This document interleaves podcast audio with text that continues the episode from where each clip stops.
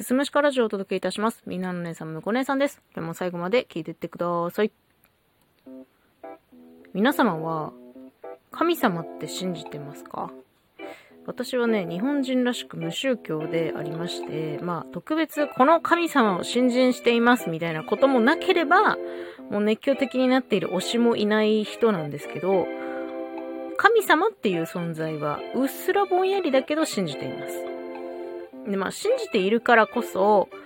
月にいっかい神社に夫とふたりで必ずお参りに行ってもう何年にもなりますし、まあ、お参り行った際にはね、店が今月も平和にやれますようにっていう風にお願いをしたりもする。で、年始初詣も必ず行っていて、お参りして新しいお札と熊手も買って、あとお守りも買ったりしますね。なので、まあ、神様っているよねぐらいの感じではあるんですよ。で、じゃあ、私の中の神様像はっていうと、こう、いつも天から見守ってくれはするものの、何か困ってる時に手を差し伸べたりとか、逆に悪い行いをするものに罰を与えるっていうものではないと思っていて、こう、あくまで神様は平等なものだと思っているんだけど、まあ、たまにね、いや神様そりゃないよって言いたくなることもあるじゃないですか。そんな時ね、いつも思うんですよ。いやもう こ, これ私が神様だったならなって。今日はね、そんなもしも話の話なんですけど、私が神様だったならもうきっとすんごく多発的で断罪を繰り返す神になると思います。はい、世の中っていうのはね、理不尽で溢れているんですよ。誰かをね、ひどく傷つけた人が平気で幸せになっていたりすると。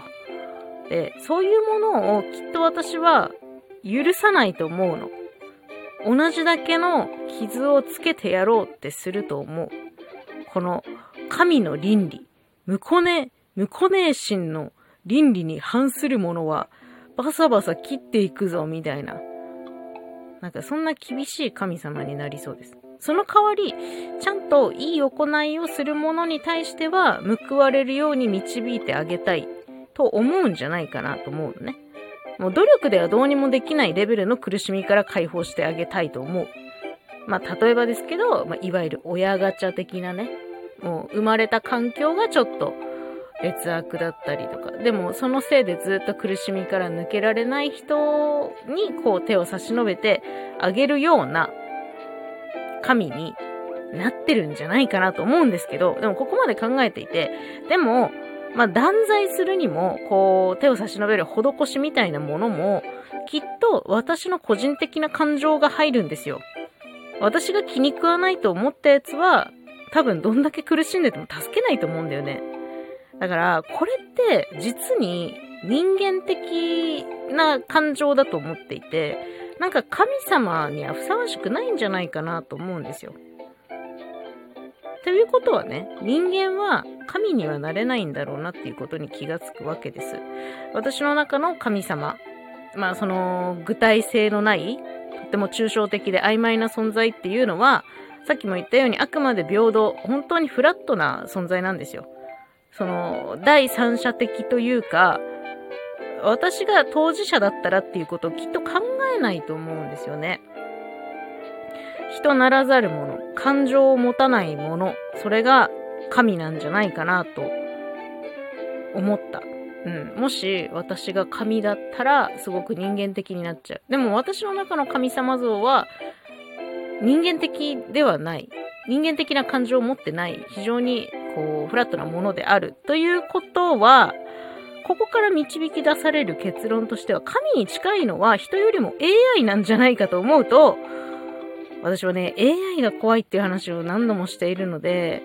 ちょっとね神様が恐怖の対象になってくるんですよね。で、私が神になりたいと思った時には エーアイ にならなきゃいけないんですよ。もうまあもうちょっと人間的な考え方をすれば、今よりももっともっと達観しなきゃいけない。達観する必要性があって、もう第三者で居続けられるようにならねばならないんですよ。神になるのであればね。私はめちゃめちゃ人間臭い人間だから、今のままじゃ神様にはなれないけれども、神様になりたいんだと思うのであれば、この人間臭さを切り捨てて、フラットな存在にならなきゃいけないんだなと思うんですよ。まあね、そんなことをごちゃごちゃごちゃごちゃ考えたんですけど、今日はね、神様について考えた時に、神様って エーアイ なんじゃないかって思った話でした。最後まで聞いていただいてありがとうございます。また次回もよろしくお願いします。